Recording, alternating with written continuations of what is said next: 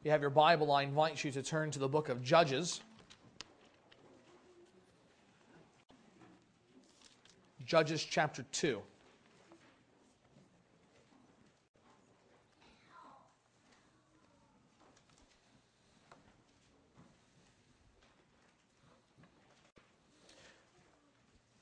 We have been looking at the Bible book by book. We've been given one we, we have been giving one message for every book of the Bible, and we have been uh, finding a key passage within that book uh, from which to look at uh, the book as a whole, all of the themes that run through it, looking to see, as it were, God's plan of redemption being revealed uh, as it happens through the Bible. And so uh, these first few weeks, it has not made much of a difference, but as we get longer into the series and we want to look at things unfolding chronologically, uh, there will be some uh, difference in the book order in which we take it. Uh, but this morning we come just after having looked at the book of Joshua to the book of Judges. And it was with great, great triumph that the book of uh, Joshua ended. It was with great hope because we read in those final times that, that through Joshua, God gave rest to his people. That is, they were uh, faithful to God and the covenant that they had made with Him, and God was faithful to them, faithful to allow them to go and take possession of the land of Canaan as their inheritance according to the promises of Abraham. But even in the midst of that great sense of triumph and hope, we now come to the book of Judges, which begins very much with a sense of disappointment. It is now a bitter triumph that is left in our mouths having finished the book of Joshua.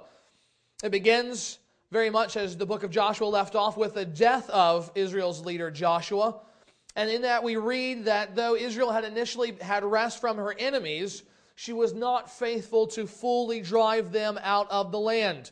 You'll remember that when Israel took the land of Canaan by the Lord's command, they were to lay siege on the major, major cities, destroying their armies, their political and religious leaders and driving out the rest of the inhabitants. And you'll remember we said this was not motivated by ethnic cleansing or a simple desire to get the land or to enslave a people to serve Israel, much as they were enslaved in Egypt. Rather, this war in Canaan was in fact an act of divine judgment on the pagan peoples of that land by God Himself. Through His people Israel, God was bringing judgment upon them for their sin. And back in the book of Joshua, we see God's people largely doing all that God asked of them to do. And so they had success.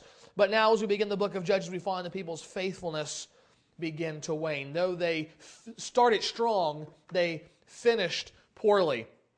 And instead of continuing the work of, uh, uh of of driving the peoples fully out of the land of Canaan. They basically kind of pushed them out to the edges of the land that they were actually supposed to possess. They allowed certain groups to still be on the edges of the land that God Himself had promised. But they basically said, We're done fighting.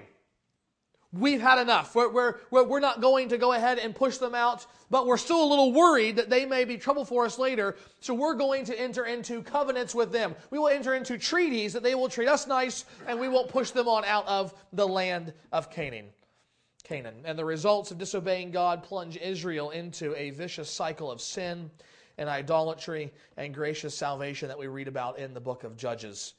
And as we are seeking to gain a better understanding of Judges, we want to look at part of this book's introduction. We want to look at chapter 2, verses 1 through 19. So I would encourage you to follow along as I read.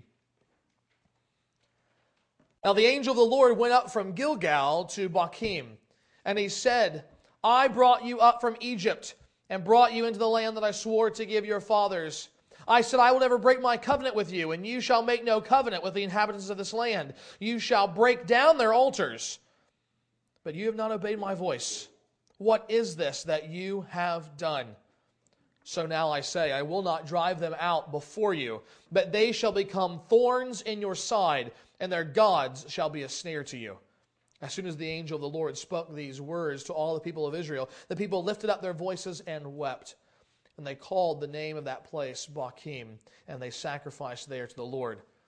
When Joshua had dismissed the people, the people of Israel went each to his inheritance to take possession of the land, and the people served the Lord all the days of Joshua and all the days of the elders who outlived Joshua, who had seen all the great work that the Lord had done for Israel. And Joshua the son of Nun, the servant of the Lord, died at the age of a 110 years, and they buried him within the boundaries of his inheritance in Timnath Heres, in the hill country of Ephraim, north of the mountain of Gaash.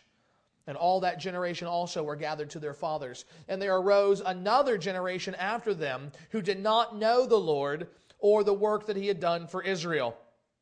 And the people of Israel did what was evil in the sight of the Lord and served the Baals. And they abandoned the Lord, the God of their fathers, who had brought them out of the land of Egypt. They went after other gods from among the gods of the peoples who were around them, and they bowed down to them. And they provoked the Lord to anger. They abandoned the Lord and served the Baals and the Ashtaroth. So the anger of the Lord was kindled against Israel, and he gave them over to plunderers who plundered them. And he sold them into the hand of their surrounding enemies, so that they could no longer withstand their enemies. Whenever they marched out, the hand of the Lord was, was against them for harm, as the Lord had warned, and as the Lord had sworn to them, and they were in terrible distress. Then the Lord raised up judges, who saved them out of the hand of those who plundered them.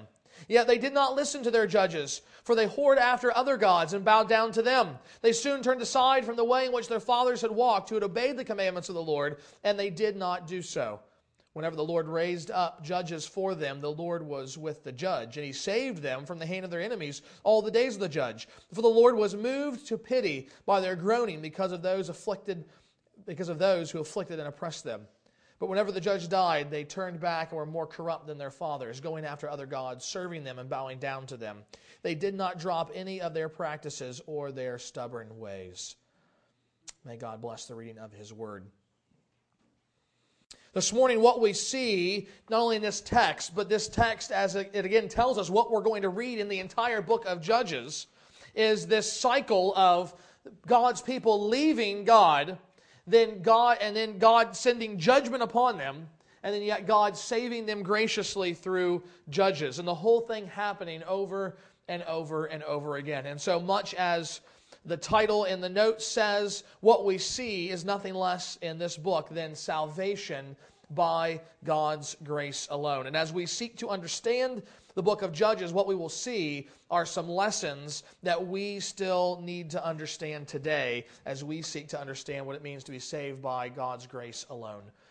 So, we want to look at four things this morning. First, we want to see the faithlessness of disobedience. The faithlessness of disobedience. We see this in verses 1 through 5 of chapter 2. You know, it's very interesting uh, how Judges is written, and uh, the the scholarly people have a field day with the, the history of composition, blah, blah, blah, blah. Doesn't matter. Uh, what we're concerned with is the fact that God is ultimately the author of this book, and however He put it together, He has given it to us as it is. And it is with great uh, irony and literary skill that we have this comparison between chapter 1 and chapter 2. Chapter 1, you have this very simple accounting, this straightforward kind of bare facts accounting of Israel's life, especially its failure to drive out the peoples. And when you read that chapter, you read things like they could not drive out the people because they had iron chariots. That is, they had superior military technology. Then we also read things like the Canaanites were determined to live in that land. Israel couldn't drive them out because the Canaanites were simply more stubborn than them. They were unwilling to flee even in the face of Israel's war. And you begin to read through chapter 1 and you and the author kind of lulls you in because you begin to feel sympathy with the Israelites. You begin to read these things, things that they were probably telling one another to rationalize their lack of faithful obedience to the Lord. Oh, sure, I, I understand. Well, sure, I mean, gosh, if you're going against iron chariots, I mean, I understand why you just not want to fool those guys. I mean, who wants to get run over by an iron chariot, right? Oh, they were stubborn. They just didn't want to leave. They didn't know what was good for them. Well, I understand that too. I get, yeah, sure, I understand. You just want to let them, just let them stay there, and you're not going to bother them, and they won't bother you, and you'll be uh, have peaceful coexistence. Well, then you get to chapter two, and it's like a smack in the face that knocks you out of the chair the angel of the Lord went up from Gilgal to Bochim, and he said, I brought you up from Egypt and brought you into the land that I swore to give your fathers. I said, I will never break my covenant with you, and you shall make no covenant with the inhabitants of this land. You shall break down their altars, but you have not obeyed my voice. What is this you have done? God says, There's no rationalizing. There's no convincing yourself that what you did was not wrong. It was sin. And nothing more and nothing less. And it's a, it's a sobering reminder I think we should take away from this of how easy it is to deceive ourselves when it comes, especially to our own sinfulness. We are, we are masters at convincing ourselves that what we did was okay. What we did was right given the circumstances. Regardless of what God says in this word, regardless of the explicit black and white instructions we have, it was okay for us to do what we did. We're masters at that. And God says, I will have none of it. I will have none of it. There is no excuse for you not fulfilling the covenant promises that you made to me because I was faithful in the promises that I made for you. Michael Wilcock, a commentator and pastor, insightfully describes this imaginary dialogue between chapters 1 and 2. God asked the people, Why didn't you carry out my plans? And they, they reply, Well, we, we lack the military capability for that final push against the Canaanites. And God replies, Didn't I say to you that as long as you were willing to obey me, I would fight the battle for you? Didn't I promise that if, if you went out according to my word, that I would be there with you and ensure your success? Something's wrong here. Something is wrong here. What was wrong was Israel's lack of faith in God. At the end of the day, that's what their disobedience came down to. They simply didn't trust God. God had said, if you obey my voice, if you obey my word, what did he tell Joshua? You will have success in all that you do. And what did he tell them to do? Take the land of Canaan as your inheritance. Drive out all the pagan people, destroy their false gods and their false worship, and I will be with you all the way to make sure that you have the strength and the ability the capability to carry it out. And so, if they did not do that, the problem was not God. The problem was not the Canaanites' superior technology. It was not their stubbornness. It was Israel's lack of faith. They just didn't believe in God. Instead of trusting him to defeat their enemies, some of the Israelites made covenants with their enemies, treaties against future conflict.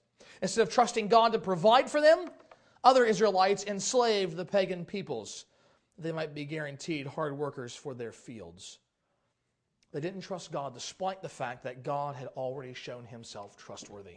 It's notice, and I know sometimes these things blow past you and you just, you're not, you know, unless you got a study Bible that's got a big red sign saying, hey, this is important, this is important. These names are just going all over the place. It doesn't mean anything to you. But notice where the angel comes up from Gilgal. Now, what happened at Gilgal? Now, if you're here last week, you better be able to answer that question because we talked a lot about Gilgal. Okay? But just in case, I don't put you on the spot, so I won't call on people. Although I, am thinking about some of you. No, excuse me. But what, what happens there? Remember at Gilgal, Josh was looking over at Jericho and he's saying, Man, I don't know how we're going to do this. We got, uh, we got a whole generation of people that have never engaged in conflict. I don't know how I'm going to take this city. And guess what? The angel of the Lord, the commander of the armies of the Lord, approaches Joshua and he says, I will fight for you. I will guarantee that you have success in all of your conquests. Well, guess what that was on the back end of? Gilgal was also the place where God parted the river Jordan that they might walk across dry land into the promised land. It was again where he promised that just as he had been with Moses, so also Joshua, he would be with he would be with Joshua and with the people insofar as they followed Joshua's success. So Gilgal represents God saying, I know that you saw my great works in Egypt. That was 40 years ago. I'm promising you, I am going to be with you again. Just as I parted the Red Sea, I'm parting the Jordan River. Just as I was with Moses, I'm going to be with Joshua. And now I'm telling you to go and fight these people. You're not ready to fight them. Uh, humanly speaking, they're going to they're going to kick your butts all over Canaan, but I'm going to go be with you. Trust in me. He had shown himself trustworthy. He had shown them his grace and his glory, and God had proven that his people could put their faith in him without reservation, but they refused to trust him. God just wasn't enough. He could not be fully trusted and relied on, so they refused to take the land. The question is how did Israel wind up like this? After all they had seen, after all they experienced, how did Israel come to doubt God's goodness and his faithfulness? Well, this brings us to the second thing that we want to see this morning, and that is the importance of remembering. The importance of remembering. When you read history, you realize very quickly that the settlers that first came to North America from the United Kingdom came because they sought freedom from the Church of England, not not freedom to be atheists, as you read about sometimes today, but freedom to worship God according to their convictions. Freedom to worship God in a way not mandated by the Church of England. And virtually all then of the settlers that came from 1620 to 1640 were true Christians. They were passionate about their faith in God. But by 1662, the first generation realized that many of their children and many of their grandchildren were only nominal believers, if believers at all. The faith was not being passed down to the next generation. Their, their sons and their grandsons were not passionate about Christ as they themselves were. That was a problem for, for many reasons, not least of which because of the fact that society at that time was still built around the church. And so our forefathers created something called the halfway covenant. What this allowed was for people who did not profess a conversion experience to still be halfway members of the church. They couldn't vote on church business, but they could still participate at the Lord's table, oddly enough. Well, what's interesting is that this was an effort to keep to keep family members, wayward members, people that did not even profess faith in Christ, around the things of God in the hopes that they might be saved. But frankly, it didn't work. It didn't work. And you know what it took? It took the First Great Awakening to change the course of the church in this country again. In fact, it was a man by the name of Solomon Stoddard who created the halfway covenant, and it was his grandson, Jonathan Edwards, that God actually used to bring about revival in this country and to break down and show the foolishness of that halfway covenant. Instead of pushing harder with the gospel, the church unfortunately pulled back, lowering standards for church membership, de emphasized the need for true conversion. It was frankly a sad time in the church. And that situation that sparked those events was similar to what we see going off in the life of Israel at the beginning of the book of Judges. Notice the contrast between the two generations spoken of here the, jo- the generation that Joshua led in to take the land and the next. Verse 7 The people served the Lord. The people served the Lord all the days of Joshua and all the days of the elders who outlived Joshua, who had seen all the great work the Lord had done for Israel. And Joshua the son of Nun, the servant of the Lord, died at the age of 110 years old, in verse 10. And all that generation also gathered to their fathers. And there arose another generation after them who did not know the Lord or the work that he had done for Israel. You have a generation that either experienced the Exodus as children or they were told about it as they grew up. They experienced a reminder of God's power as they entered the land, the, the promised land at Gilgal and continued to conquer Canaan as they were led by Joshua. They knew and they cherished the grace of God in their lives and it led them to serve the Lord. But they failed to pass that faith on to the next generation. Their children did not know the Lord or the work he had done for Israel. Now, again, you see how these things begin to build on one another when you, when you read the Bible chronologically, don't you? Because remember, in just two books ago in Deuteronomy, we saw God's plan to ensure this didn't happen, didn't we? Deuteronomy chapter 6. God's people were to love the Lord their God with all their heart, soul, and strength, and they were to teach their children to do the same. These Israelites got the first part right, but they somehow failed to do the second. Now, remember, though, what we also said about Deuteronomy 6. It isn't meant to be a guarantee for success. Children can receive all the right instruction and yet still rebel and choose not to believe. But notice what the text says. That generation did not know the Lord. Number one, that is, they did not have personal faith in Him. It is know in the sense of intimately knowing someone or something. They did not know the Lord as I know my wife and my kids and as I know you. There was no relationship there. And more than that, secondly, they did not know the work the Lord had done for Israel. This is the failure right here. The first is a result of the second. They didn't know the Lord. Why do they not know the Lord? Because they did not know the work he had done for Israel. There was a failure to fulfill Deuteronomy 6, a failure to pass on the stories, the instruction, the law, all the glories of the Lord that he had done for Israel. And the result was a faithless generation. And so Dale Ralph Davis is right when he says the Bible is clear amnesia produces apostasy. As God's people today, we have to understand that we are not immune to this. we have been entrusted with the task as a church and as families and as brothers and sisters in Christ to never let one another forget.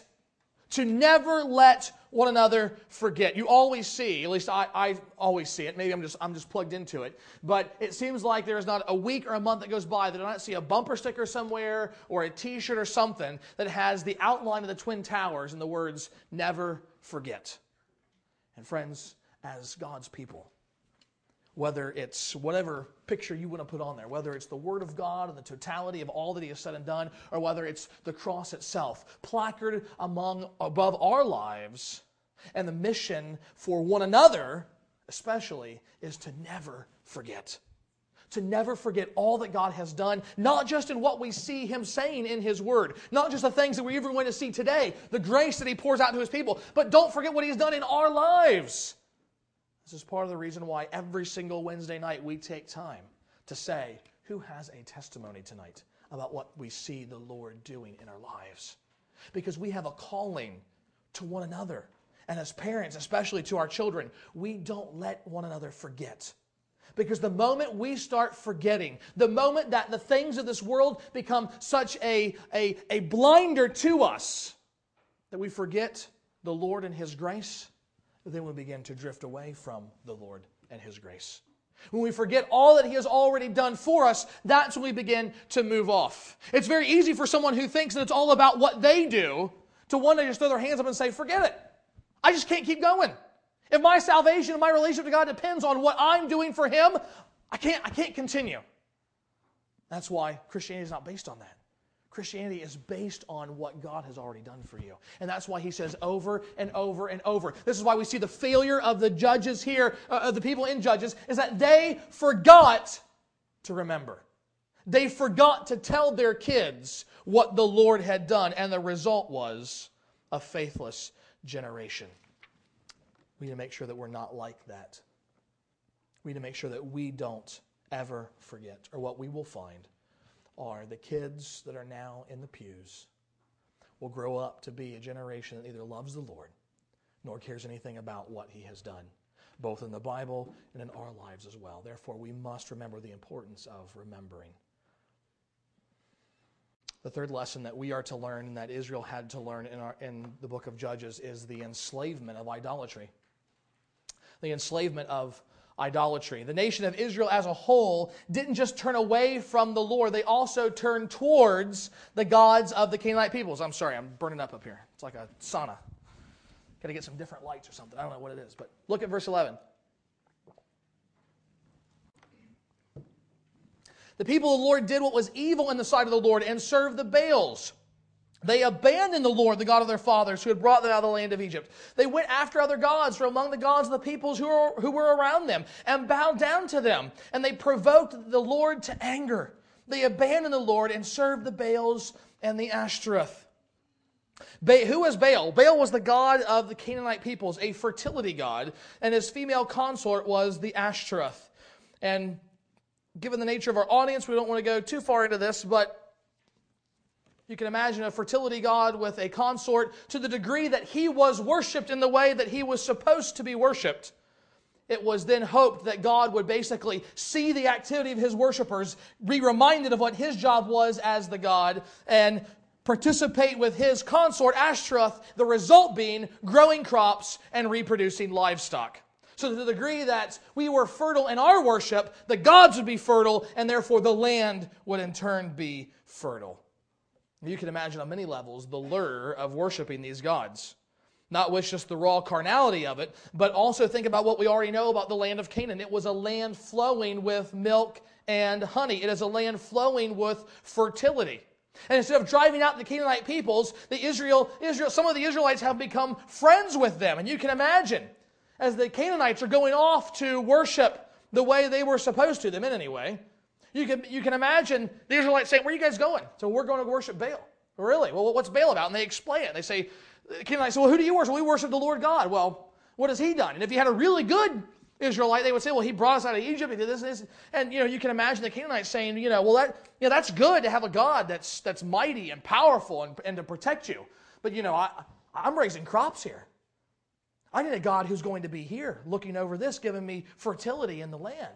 And the, the Israelite says, Yeah, you're right. Yeah. I think I'm going to go worship Baal with you.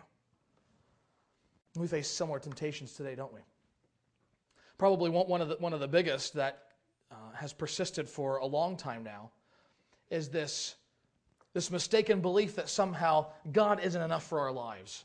That what He has given us in the Scriptures is just not enough for us. That somehow we need more. The Bible doesn't say everything, after all, and that's why if you're in a community group on Sunday nights, you know, the, the, biggest argument is, well, we need science in addition to God. We have to have science, or else we wouldn't know where we came from or how things happen. The Bible doesn't really talk about those kind of things. So we got to have the Bible, God's Word, then we also need science to come along with it. Or perhaps one that I've heard many times uh, for, in various situations, perhaps you've heard as well, and that is simply that, you know, the Bible is good for religious matters, but when it comes to some of the personal problems and our struggles, we need more than that. We need psychology. Need to go to the psychiatrist and plug down a couple hundred dollars over several years to ensure that we know because the Bible just doesn't have everything there to help us. God isn't enough.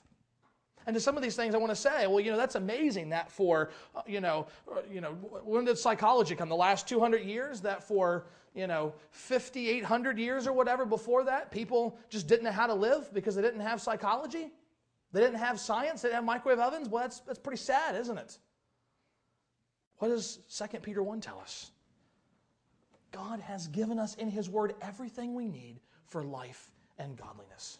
So, do I love science? Absolutely. I woke up with a vertigo headache this morning. Didn't think I was going to get out of bed. My head was swimming, and I'm trying to look over sermon notes. I'm thinking, this is not good. And you know what I did? I prayed, but I also thank God that He created, uh, gave us science in such a way that there's something called ibuprofen. And I popped a couple of those bad boys back with a glass of water and laid down for 30 minutes.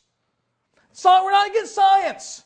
Sometimes, sometimes a secular counselor, they get it right, but guess what? They often get it wrong because they don't have a view of man that says we are inherently sinful. And very often, all of our paranoias and our phobias and so many other things have their root in sin. And so they may treat the symptom, but they're not getting to the heart of the matter. And you see, just like the Canaanites are telling the Israelites, boy, if you want your crops to be fertile, if you want, if you want to have livestock, just reproduce, reproduce, you got to go worship Baal. God's not enough for you. So also we face the temptation every day to be idolaters. God is not enough. You need something else to make you happy, healthy, or wise. But it's not surprising, is it, what we read in verse 14? After they go after the Baals, the anger of the Lord was kindled against Israel. But what we may not expect is what we read right after that. The Lord gave them over to plunderers who plundered them. He sold his people into the hand of their surrounding enemies so they could no longer withstand their enemies. Whenever they marched out, the hand of the Lord was against them for harm, as the Lord had warned, and as the Lord had sworn to them, and they were in terrible distress. Not only did God do as he promised, discipline his people for their faithlessness, making the false gods a thorn in their side and a snare for them, but Israel also learned the truth about idols. They will enslave you. Unlike the true God, false gods require us to do something in order to get what they're promising. The more we crave what they offer, whatever it is pain, free life, pleasure, power, respect, money, sex, whatever it is that, that the idol it is that, that, that has that we think we need, the more we will find ourselves giving anything we possibly can to that idol in order to get what it promises.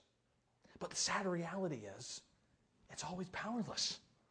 It can never give us what we think we're going to get. And so we get caught up in this vicious cycle of thinking, I've got to have this thing, I've got to have this thing, I'll do anything to get it. And we become enslaved, we become in bondage to it, we become subservient to it. But then when we actually get what we're promised, it's hollow. And it rings less than true. And it's not at all as satisfying as we thought it was going to be. And we wind up thinking, well, well, well, maybe I just need to give myself more over to the idol. I need more of the thing. And very often we find that we're no longer servants of the one true God, we're servants to a false God. And all the while, all the while, the Lord Himself stands ready to offer us more than we can ever imagine if we'll just trust Him for it. He has said every blessing in the heavenly places is ours in Christ. He says, At my right hand in Psalm 16 are pleasures forevermore. And so we're out here playing in all kinds of sin, thinking it's going to make it happy the whole time. God is saying, You don't need that stuff. Come to me. I will make your heart satisfied. I will, I will cause you to feel the kind of deep and lasting pleasure that your heart aches for. Trust in me. And there will be no life of anxiety, even in the worst of times and situations. The more that we trust Him, the more that we trust the Lord, the more we will see that we don't need anything besides God to be happy. And that's all that an idol is. It's something that we think we need besides God to make us happy. And if we're not careful in our lives, in fact, I would say if we're honest, we would see that probably we're pursuing at least one idol in our lives right now. There's something that we think that we need besides God, and we're giving quite a bit of ourselves over to acquire what that idol is offering. But what, unfortunately, Solomon Stoddard and his descendants had to learn the hard way, what the judges, the people in the book of Judges had to learn the hard way, and what we need to understand is that there's no such thing as halfway discipleship. There's no such thing as a halfway Christian. You're either a Christian or you're not. And God says this is the way it is because if you try and divide yourself in your worship and your love among all these other gods, you will not be happy.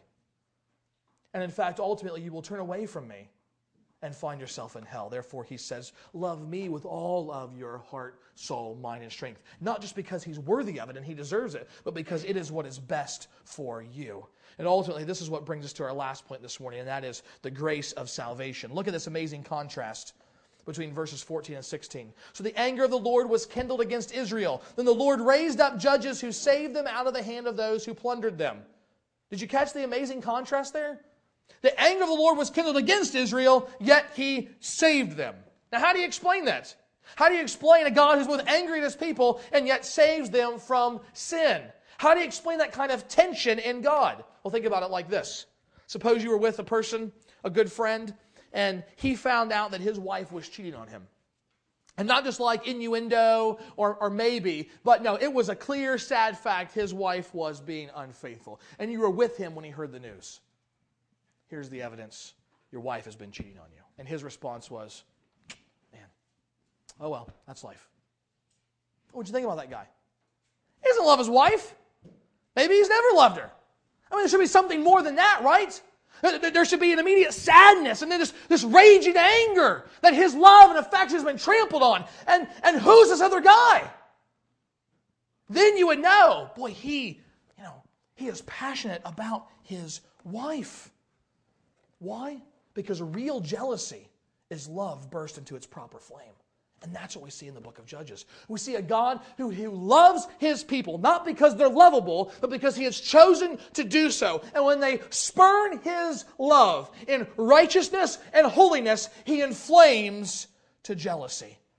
And all throughout the book, what we see is the people turning away from God to pursue idols, and yet then finding themselves enslaved to those idols and the, and the other peoples that worship them. We see them under the discipline of the Lord, crying out, calling out for relief. And what does God do? He comes and He saves them time and time and time again by raising up people called judges. And they're not like what we think of like judge judy or something. They're not nothing legal about it okay? These are military leaders that the god that the lord raises up to free his people from the oppression they suffer under the canaanites. Some of them are famous people you've heard of like gideon and jephthah and samson and others of them you've never probably heard of unless you've read judges. People like othniel and ehud and barak these men come from all kinds of, of moral failings and all kinds of walks of life. Among the judges, we find a reluctant farmer, a left handed assassin, a fearless bandit, and a sex addicted Nazarite. And God uses all of them to rescue his people from the hands of their enemies. But what we see again is the sad fact is that this is a cycle. It's not just one judge that rises up, it is no less than 12 judges. Because with every victory, the people get themselves and their minds right and they worship the Lord for a while and they turn back and their sin is even worse. Verse 18 Whenever the Lord raised up judges from them, the Lord was the judge, and he saved them from the hand, was with the judge, and saved them from the hand of their enemies all the days of the judge. For the Lord was moved to pity by their groaning because of those who afflicted and oppressed them. But whenever the judge died, they turned back and were more corrupt than their fathers, going after other gods, serving them and bowing down to them. And yet God continues to reach down time and again, showing grace to sinners who don't deserve it. And despite failure after failure after failure, God still saves them. So, what we see in the book of Judges is not a series of role models to imitate. Yeah, there are a couple of good judges at the beginning, but towards the end, the judges are just as sinful as their people. And every judge, the story is pushing us to ask ourselves several questions. How can a God keep saving a sinful people? When will these people finally be free from sin and idolatry? When will a judge bring lasting, not temporary salvation? And what the book of Judges helps us to see is that there's only one true Savior, God Himself. And that the salvation that we find in each and every judge is simply an echo of the one true and final judge, the final Savior that God sends in the flesh, in the person of His Son. Jesus Christ, who so identifies with his sinful people that he willingly offers up his life for them on the cross. Though he was perfectly righteous, God the Son bears the full weight of the wrath of God the Father towards sin. Why? To show that God is both holy and just, righteous and merciful. He is a God who loves sinners and he saves them by his grace, not because they deserve it, not because he earns it, but because he loves. This morning, in the midst of not only learning all of the from the bad example of the judges, the thing that we need to know the most is that God loves us because He loves us, not because we deserve it. And the salvation that we have is by grace alone. And when we come to understand that, we come to realize that, when we come to remember that day in and day out, we will find ourselves not nearly as tempted to sin, not nearly worried about this life, but both in love with God and willingly and joyfully serving Him. Let's pray. Father, we are so thankful for the cross and for what you do in our lives. And Father, it is so sad to us to see not only the people of Israel failing to remember what you did for them in your grace, but Father, how often we ourselves forget what you have done for us in Christ. And the result is that we live, we try to live as halfway disciples, not giving ourselves fully to you Father, we pray that that would not be the case. That, Father, you would build us up in our faith by reminding us of the fact that we are saved by grace alone. We ask all this in Jesus' name. Amen.